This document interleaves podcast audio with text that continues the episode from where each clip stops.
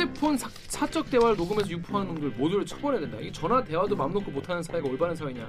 단둘이 누구 욕을 하던 어, 넋두리를 하던 뻥을 치던 사적 대화를 녹음하는 놈들이 전화도 하지 말라는 거냐? 그 기자가 아닌 분들이 대체적인 거의 일치하는 정서가 그 녹취한 기자에 대한 좀 반감이었어요. 음. 고 만약에 제가 공개를 했다면 내가 만약 이거 보도한 기자라면 이거는 꼭 보도를 돼야겠다. 사회적 어, 의미가 있다. 이렇게 보- 생각을 한다면 보도할 수도 있을 것 같아요. 근데 이제 그게 굉장히 중요한 내용이라겠지. 어.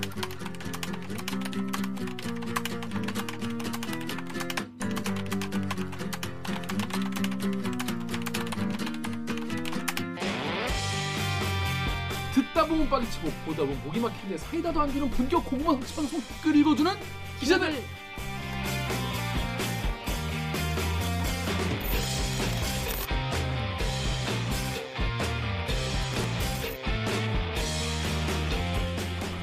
에이 실합니까? 실화냐? 저비용 고퀄리티를 추구하는 사내 수공업 방송입니다. KBS 기사의 누리꾼 여러분들이 댓글로 남겨주신 분노, 질책, 응원 모두 받고 있습니다. 여러분이 한땀 한 땀 음. 눌러주시는 구조할 이 4차 언론혁명이 아직도 진행 중이군요. 그렇습니다. 네, 큰 힘이 됩니다. 저는 댓글 읽어주는 기자를 진행하는 김기학이 오늘 방송 보시다가 들으시다가 이게 괜찮다, 재밌다, 들을만하다 싶으시면 구독과 좋아요 버튼 한 번만 눌러주시면 감사하겠습니다. 네, 네, 네. 자, 자기소개해 주시죠. 네, 우키행입니다. 정현욱입니다. 네. 잘 지냈습니까? 이 오해가 오랜만에 만나가지고. 요새 아주 좀 자신을 돌아보고 있어요. 어, 왜요? 제가 나이를 먹으면서 남에게 더 이렇게 좀 도움이 되는 사람이 돼야 되는데 그렇죠. 상처만 주고 그렇죠. 어, 그렇죠? 이 나이를 먹어도 철이 안 드나. 음, 그렇습니다. 자, 임 작가님 자기소개해 주시죠. 안녕하세요. 작가 이만입니다. 아. 한 2주 동안 뭐 했습니까? 두 2주 동안 뭐 했습니까? 아 저는 요즘 조금 배가 불렀어요. 어, 네. 아니 지난주에 토익 시험을 등록을 해놨는데 까먹고 안 간 거예요. 아, 까먹고 안 갈 수가 4만 있나요? 8천 원이 날아갔고 와. 그다음 제가 원래 기상 스터디를 했는데 도서관에서 이제 9시에 만나는 거예요. 음, 근데 이제 2천 원씩 벌금을 냈는데 옛날에는 진짜 2천 원피 같은 돈이어 가지고 그냥 막 진짜 독하게 나갔어요. 근데 이제는 아침에 좀 계산을 하게 되더라고요. 음. 2천 원이랑 늦잠 나쁘지 않다. 싸다. 오 저리 차라리 만 원을 보내. 음. 미리 만 원을 보내고 한 5일 자는 거야. 근데 아, 그렇게 잠을 거예요. 더 자면 네. 나중에 이제 진짜 늦게 일어났을 때 몰려오는 자괴감이 너무 괴롭지 그죠. 않나요? 2천 원 플러스 자괴감. 하지만 몸이 가뿐하잖아. 가뿐하지도 않지 마음이 무거우니까. 그러니까 몸은 편하고 마음은 불편하고 음. 그래가지고 저 같은 경우에는 그런 스터디 하면 제가 또 책임감 있기 때문에 또 꼭 지킵니다 시간은. 음. 절대 나 늦잠 안 자고 딱 가는데 문제 뭐냐면 인사하고 도서관에서 이렇게 자. 맞아. 근데 저는 도서관에서 사실 자. 뭘 많이 했냐면 10시까지 자 10시까지. 안 하는 것보단 나으니까. 안 하는 것보다 낫죠. 음. 자 그리고 여러분 또 지금 한 분이 안 계신데 신재 음. 기자가 안 계신데 신재 기자는 좀 구정 지나고 이 수습을 저희가 풀어줄지 말지를 한번 제가 고민을 해봐서 어, 정하는 걸로 하겠습니다. 아무튼 뭐 변화가 많죠. 자 그렇습니다. 저희는 이제 지금부터 그러면 로고 듣고 어, 일부 무친 뉴스 브리브리 브리핑으로 돌아오겠습니다. 로고 주세요. 나는 기레기가 지금 여러분은 본격 KBS 소통 방송 댓글 읽어주는 기자들을 듣고 계십니다. 저기요. 이거 맞아? 그거 언제까지 그렇게 재실 거예요? 음. 이거 맞아? 네. 음. 아 이거 계속 나와. 구독은 이거- 머리로 하는 게 아니라 마 아이 구독은 손으로 하는 거 아닌가? 마음으로 했어요. 음. 댓읽기에 대한 애정을 재고 계시지 말고 어, 머리와 마음과 손가락으로 구좋알을 지금 당장 눌러 주세요. 다이나믹 코리아입니다. 쏟아진 뉴스의 홍수 특히 요즘에 뉴스가 너무 많고 지금, 지금 뭐 경제 뉴스도 너무 많고 왜냐하면 좀 코스피가 작살나고 있기 때문에 음. 예, 경제 뉴스도 엄청 많고 대선 본인, 뉴스도 본인이 작살난 것 같은데. 아니 아니에요 지금 몰랐는데. 국정이 다 지금 비트코인은 지금 아예 반토막이 났죠. 아 맞아요. 비트코인은 맞아요. 반토막이 비트코인은 났고 봤어요. 지금 자- 나스닥도 지금 빠지고 있고 음, 그래서 김기혁 기자 텐션도 지금 반토막이 어. 났고. 저의 텐션도 반토막이 나고 아니죠 코인 때문에 그런 건 아니고 넷플릭스도 20%가 빠지고 정말 말이 안 되는 아, 지금 자산 시장이 작살나고 있습니다. 하지만 그런 상황에서 또 사실 대선 뉴스도 너무 많이 나오고 요즘에 대- 뉴스도 많이 나오는데 어, 우리가 놓치면 안 되는 그런 뉴스를 전해드리는 무치 뉴스 부리부리 브리핑 시간입니다. 자 오늘 문유 아이템 우리 정렬 기자 준비했죠? 어떤 아이템이죠? 오늘 25일 아침에 디지털로 출고가 된 어, 단독이라는 타이틀을 달고 김건희 우리 다운표 치고 우리 만난 건 비밀로 이 코바나 홍보 강의 녹취를 살펴봤더니 라는 제목의 기사고요. 방송 리포트는 안 나갔습니다. 음. 자 어떤 내용입니까? MBC 스트레이트가 이제 김건희 씨 녹취 뭐 일부를 보도했었죠. 네. 그래서 그 보도하는 과정에서 또 뭐 법적인 좀 공방도 있었고 네, 네. 어, 또 내용 일부가 또 뭐 방송 불가 판정을 받기도 했고 맞아요. 우여곡절이 있었는데 마찬가지로 어, 이 보도 역시 다른 녹취예요. 그 MBC가 가져간 7시간 통화 녹음이 아니고 이제 지난해 8월에 이 김건희 씨가 대표로 있는 코바나 컨텐츠의 사무실에서 이 스트레이트에 제공했던 그 통화 녹취의 당사자인 서울의 소리 이명수 기자와 네. 김건희 씨의 대화가 담긴 녹취입니다. 그걸 어, 우리 취재팀에서 확보를 해서 일부를 이제 텍스트로 공개한 거죠. 그러니까 이거는 방송이 안 됐기 때문에 뭐 음성이 나가진 않았죠. 그리고 역시 이것도 법적으로 좀 민감했기 때문에 이거 뭐 실제로 또 스트레이트와 마찬가지로 국민의힘 쪽에서 어, 방송금지 가처분 신청을 했는데 네. 보도금지 가처분 신청을 그 남부지법에서는 일부 내용만 뭐 금지했고 대부분의 신청을 기각했어요. 그래서 어 전체 파일 중에 뭐 얼마나 나왔는지는 제가 취재진이 아니어서 모르겠습니다만 상당히 뭐 파장을 일으키고 화제가 될 만한 내용들이고 실제로 어 법적인 어떤 이런 민감하 민감도에도 불구하고 많은 매체들이 받아 썼죠. 음. 그 내용입니다. 일단 그 국민의힘 쪽에서 일단 굉장히 지금 고소 고발 굉장히 많이 하고 있어요. 하고 있고 우리도 이 보도를 아마 어 많이 좀 시달릴 것 같은데 어떤 부분에서 이게 문제가 되는지부터 일단 얘기를 좀 해보면 좋을 것 같은데 관련 댓글이 있습니다. 다음 기사에 보면은 YRO님이 휴대폰 사, 사적 대화를 녹음해서 유포하는 놈들 모두를 처벌해야 된다. 이 전화 대화도 맘 놓고 못하는 사회가 올바른 사회냐? 단둘이 누구 욕을 하던 어, 넋두리를 하던 뻥을 치던 사적 대화를 녹음하는 놈들이 전화도 하지 말라는 거냐 라고 하셨고 네이버 기사에서는 HWAR 땡땡님이 유도해놓고 몰- 유도해놓고 몰래 녹취해서 뒤통수 치듯이 공개하는 거 그런 행위가 끔찍한 폭력이라고 느껴지기 때문에 역풍으로 윤석열의 지지율이 오르는 건데 아직도 이러고 있네라고 하셨어요. 이런 통화 내용 혹- 혹은 뭐 대화 내용을 이 녹취한 거를 올- 그 보도하는 것에 대해서 반감을 표하는 분도 많이 계십니다. 이거를 이제 통신 비밀 보안법 위반이 아니냐 이런 지적도 있고 실제로 국민의힘에서도 그 부분을 많이 지적을 했죠. 근데 이게 문제가 있는 겁니까 이게? 당연히 문제가 있죠. 음. 그러니까 뭐 이런 지금 지적들도 틀렸다고 할 수 없고 음. 이제 그럼에도 언론으로서 뭐 공익이 더 중요하기 때문에 내용을 보도한다고 볼 수도 있고 음. 그건 이제 충돌하는 뭐 논쟁의 여지가 있는 그러니까 가치 각자의 주장이고. 예. 그리고 사실 실제로 스트레이트 보도가 어, 이게 뭐 그것도 역시 논란은 있지만 반드시 그 윤선, 윤석열 후보 측에 부정적인 영향만 미친 건 아닌 것으로 지금 드러나고 있잖아요. 음. 그리고 거기에 대한 정당성 문제와 그 녹취록을 공개한 데 대한 반감도 분명히 있고 그러니까 그거는 각자가 판단하실 거죠. 언론사로서 이제 어 중요한 내용이 있다면 보도를 당연히 해야 되고 어 그게 어떤 과정을 거쳐 우리 그 기자가 직접 또 이렇게 불법으로 녹취한 건 아니잖아요. 음. 그러니까 그런 판단은 이제 뭐 이 이후에도 지금 이 보도건으로 또 이제 국민의힘 측에서 법적 대응을 하겠다고 예고를 한 상태이기 때문에 계속 공방은 있을 겁니다. 음. 법원의 판단이 어떻게 될지도 지켜봐야 되고 이 법적 공방에 또 이제 대들기도 음. 휘말릴 수도 있죠. 음. 이만원 작가는 지금 이제 그 일반인 그러니까 기자가 아닌 입장에서 둘 간의 사적 대화나 혹은 이제 사적으로 나눈 그 전화가 아니더라도 대화를 나 몰래 녹음을 했다가 기자 가 갑자기 터트리는 그 자체에 대해서는 좀 어떤 입장이에요? 어떤 생각이 들어요? 그러니까 이제 법적으로는 거기 뭐 약간 조각 사유가 되지만 네. 그거를 이제 공개적으로 보도의 어떤 소스로 사용하는 건 또 이제 다른 윤리적인 문제도 있는 거니까. 음, 사실 좀 공포스러운 면이 있죠. 왜냐면은 나는 이게 보도될 줄 모르고 친구로서 말했는데 보도가 된다? 그러면은 아무래도 다른 기자, 뭐 제가 기자로서 말하는 건 아니지만 앞으로 취재하는데 어려움이 생길 수도 있겠다? 왜냐면 음. 저도 저조차도 뭔가 꺼리가 될 거를 아예 말 안 하고 싶으니까 음. 그런 것 같아요. 근데 이제 이거는 사실 그 서울의 소리 기자님 이 기자님이나 이제 다른 기자들이 판단을 한 거죠. 뭐 이게 좀 뭐 불법적인 요소가 있다거나 기자 전 기자 전반에 대한 신뢰나 이런 거를 깎아먹을 수 있지만 공개를 함으로써 얻는 사회적 공익이 더 크지 않을까? 기자로서 저널리스트로서 이제 그런 판단을 한 거겠죠.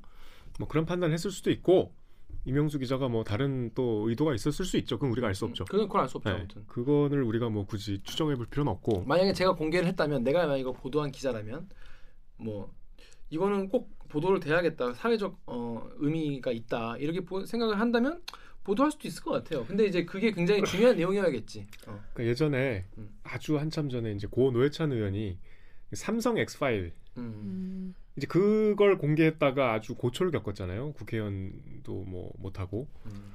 그때 이제 법원의 판단 논리가 이 내용과 상관없이 어떤 불법적인 음, 정보 수집이었어요. 음. 그랬을 때 이제 법원의 판결에 대한 비판이 쏟아졌는데 그 핵심은 이 내용 자체가 너무 사실 충격적이었거든. 그때 음. 삼성의 어떤 여러 가지 그 흑막이 드러난 그 폭로였기 때문에 그게 이제 어떤 과정 때문에 묻힌 사례여서 그건 대단히 법원의 판결이 비판을 받았고 또 그 뒤에 이제 국정농단 국면에서 이 뭐 최순실 씨의 여러 가지 그 비위 행위가 음. 사실은 뭐 몰래 녹취한 그 파일을 통해서도 많이 드러났잖아요. 그리고 뭐 굉장히 공분을 샀던 발언들도 뭐뭐 이러다 다 죽어 뭐 이런 거 다 몰래 녹취한 거였잖아. 음.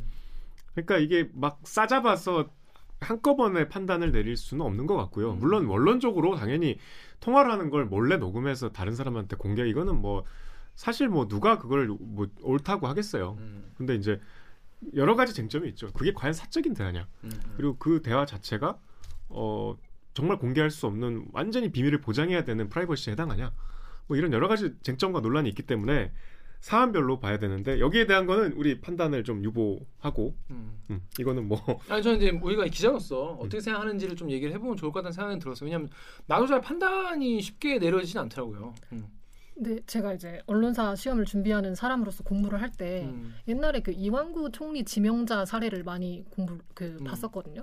그옆 밥 먹을 때 몰래 네, 뭐 술자리에서 뭐 오프 더 레코드라는 말도 없었고 취재라는 말도 없었는데 뭐 내가 언론 다 좌지우지할 수 있다 이렇게 말을 했는데 기자들이 결국 그걸 보도를 했잖아요. 음. 근데 그것에 대해서 공부를 할 때 이게 취재 목적이 아니었다고 하더라도 총리 지명자의 언론과는 공익적 가치가 있다. 그래서 음. 이런 건 충분히 가- 보도하는 것이 옳다라고 공부를 했는데 그런 차원에서 보면 사실 이게 충분히 공익적 가치가 있는 내용이라면 할 수도 있다는 생각이 들어요. 음. 근데 뭐그 예전에- 그거는 네. 김대중 정부 때 진형구 검사라고 조폐공사 파업 유도 발언 뭐 있었잖아요. 음. 그게 기자들하고 그것도 낮술 먹으면서 그 조폐공사 파업이 이제 사실은 뭐 이렇게 뭐 뒤에서 뭔가 의도를 갖고 유도한 뭐 그런 충격적인 발언을 어, 공안 검사 공안 부장이 했기 때문에 그거는 기자 입장에서는 듣고 넘어가는 게 오히려 직무유기죠. 지금 작가님이 말씀하신 그 사례도 저는 그거에 포함된다고 생각해요. 그러니까 이건 사안별로 참 판단이 음. 다를 수밖에 없는데, 음, 저는 그걸 전면적으로 나쁘다고 볼 수는 없다고 봅니다. 그렇습니다.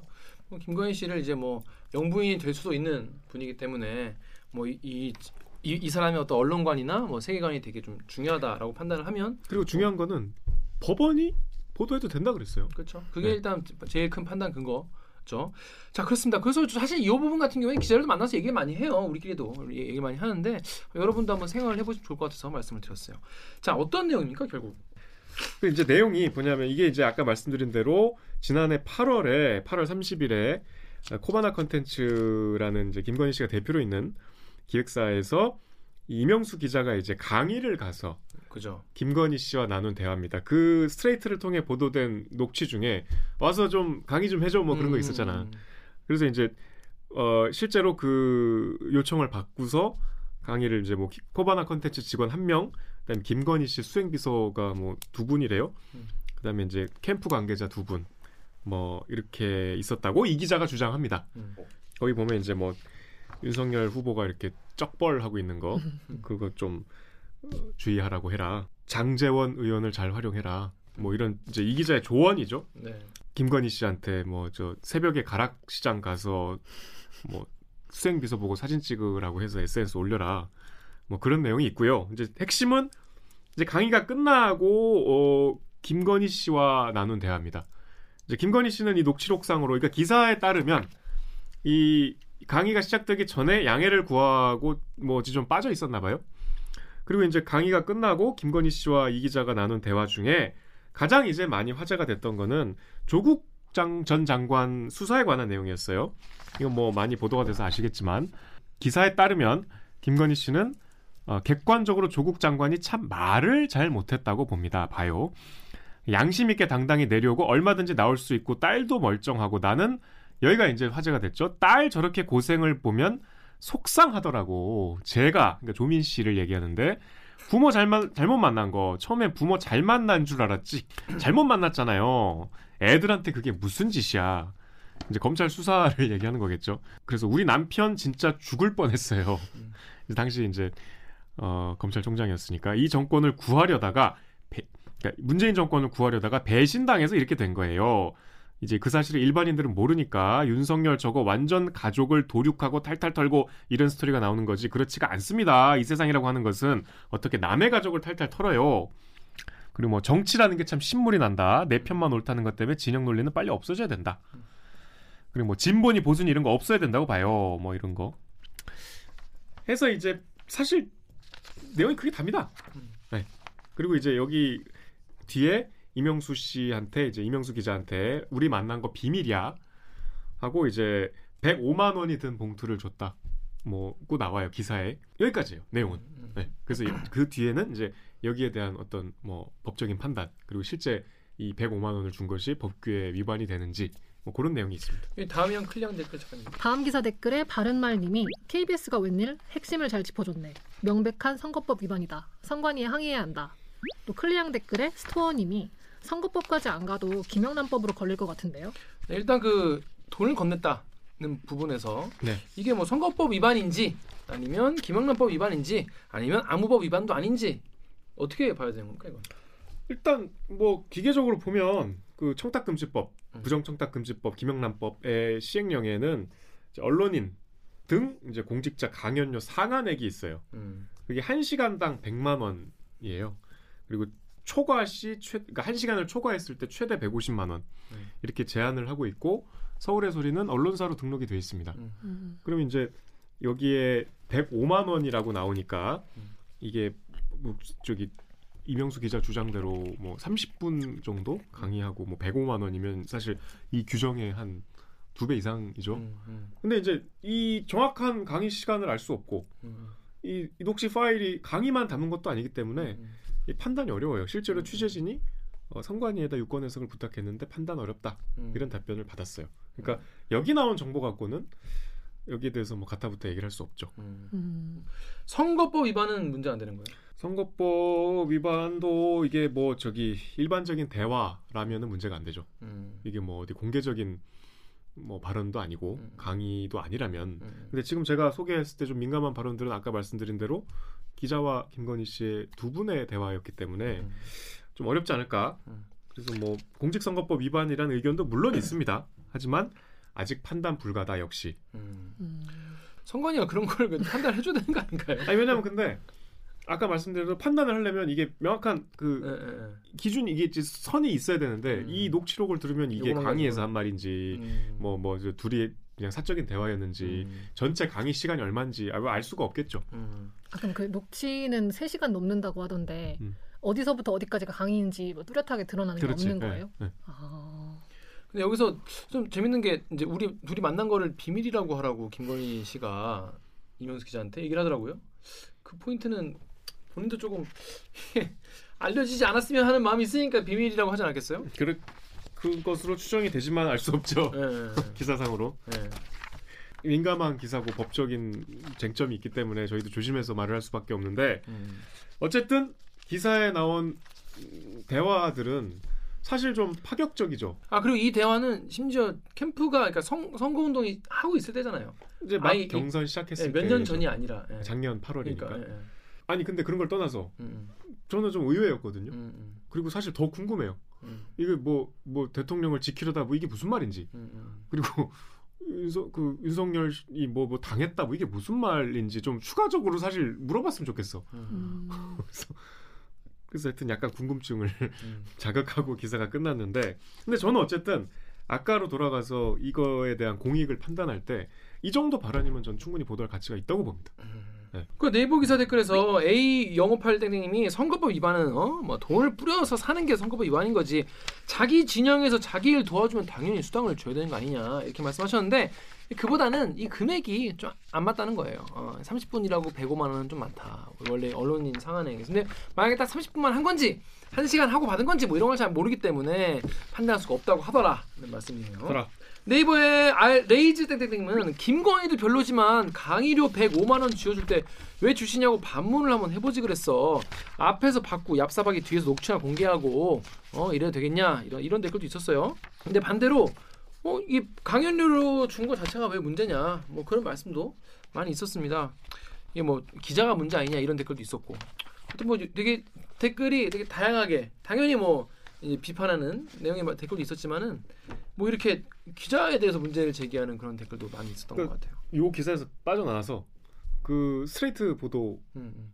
직후에 이제 주변 특히 기자들 반응 좀 들어봤어요? 그렇죠.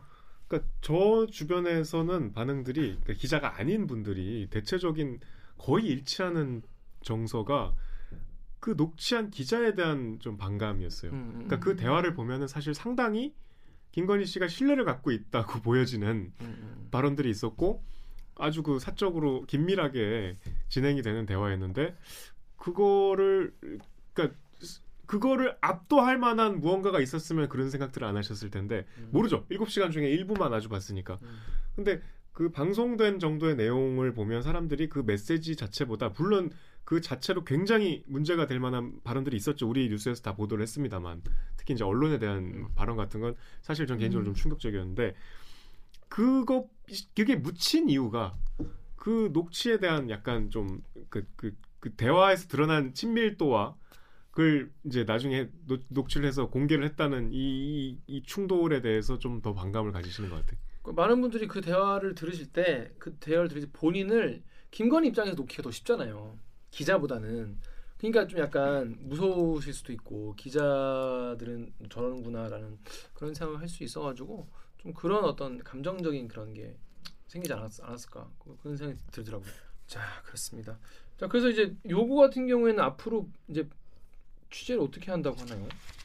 일단 확보한 녹취를 토대로 한 기사는 일단은 일차적으로는 이게 끝인 것 같아요. 음, 음, 취재진한테 물어봤는데 음. 근데 뭐 지금 뭐 추가로 취재를 하고 있는지는 모르겠으나 음, 음. 이렇게 사실 이거 이 기사 자체도 굉장히 이제 뭐 아주 그 세, 세밀하게 논의와 뭐 데스킹을 거쳐서 음. 출고된 기사기 때문에 굉장히 지금 또 선거 국면에서는 다른 신문보다도 더 엄격한 기준을 적용받는 공영방송이기 때문에 음. 조금 더 조심하고 있죠. 뭐 좀 더 지나 보면 뭐 추가로 뭐가 나올 수도 있고 뭐 다른 보도가 나올 수도 있겠죠. 코바나 컨텐츠 관련해서는 뭐 이 뒤 이거 저, 이 기사 나오기 전이었지만 뭐 건진 법사 이슈도 있고 네, 그다음에 그러니까 오늘 나온 이제 중요한 기사였는데 교육부에서 이제 국민대가 김건희 씨 허위 이력을 제대로 확인 안 했다 이렇게 이제 밝혔죠.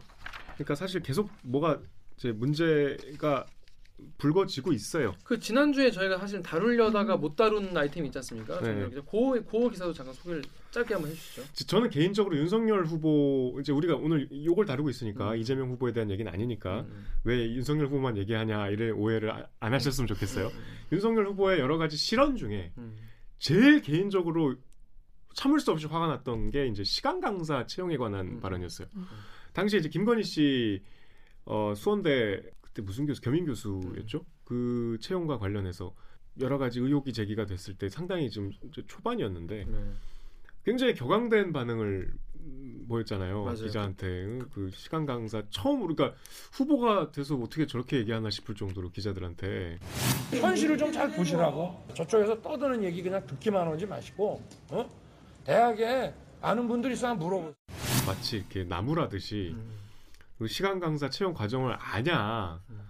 그뭐 뭐 뭐 알고 얘기하는 거냐? 시간 강사는 이렇게 공 이렇게 딱 공개 채용을 하는 게 아니고 뭐 이렇게 이렇게 아름아름 해서 뭐 되게 막 좀 거칠게 얘기했어요. 그래갖고 실제로 시간 강사 분들이 집단적으로 목소리를 내셨죠. 공채를 하는 게 아니라 뭐 소개받아서 그냥 하는 네, 거예요. 뭐 그게 필요하면은 이렇게, 이렇게 비공식적으로 이렇게 그게 상당히 사실 몰상식한 발언이었죠. 음. 그리고 시간 강사들에 대한 굉장한 모독이었고 근데 정작 실제로 보니까 그렇게 아니고 공개 채용 대상이었다는 음, 음. 거예요.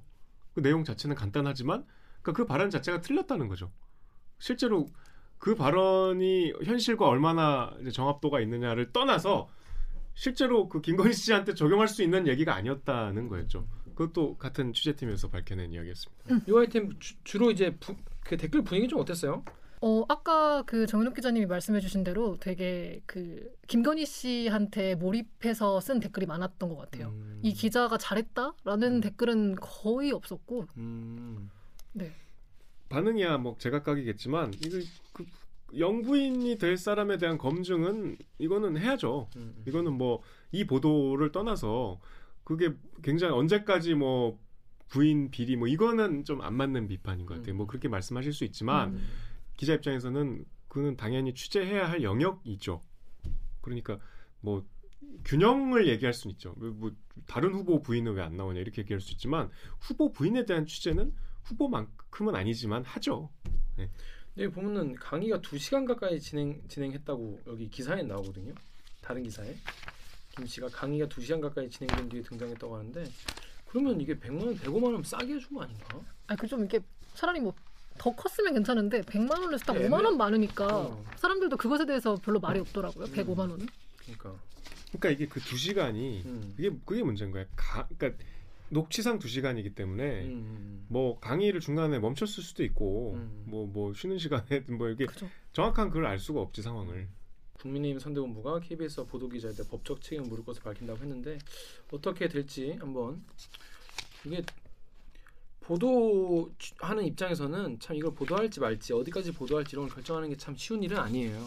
근데 한번 잘 각을 잡아서 보도한 것이기를 기도하면서 기도하는 기도하는 것밖에 없죠 뭐.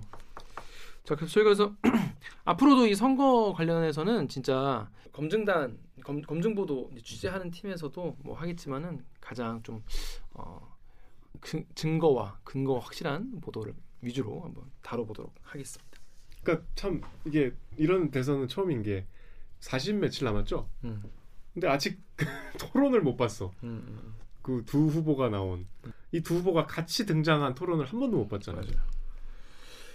자 그렇습니다. 이 많은 분들이 이게 좀 리포트로 안 나왔기 때문에 디지털에서 잘 못 보그 기사로 그러니까 텍스트 기사밖에 없기 때문에 영상으로 이제 좀 접하신 분이 없을 것 같아가지고 이 아이템 한번 묻힌 뉴스를 가져와 봤습니다. 자 그럼 저희는 로고 듣고 2부 원래 이제 매 매달 넷째 주 화요일 넷째 주는 이제 스포츠 아이템을 다루곤 했죠. 이번 주에는 동경 아 동경이래 동계 올림픽 음. 베이징 동계올림픽 관련해서 김기범 기자 모시고 한번 얘기를 들어보도록 하겠습니다. 자, 그러면 로고 주세요.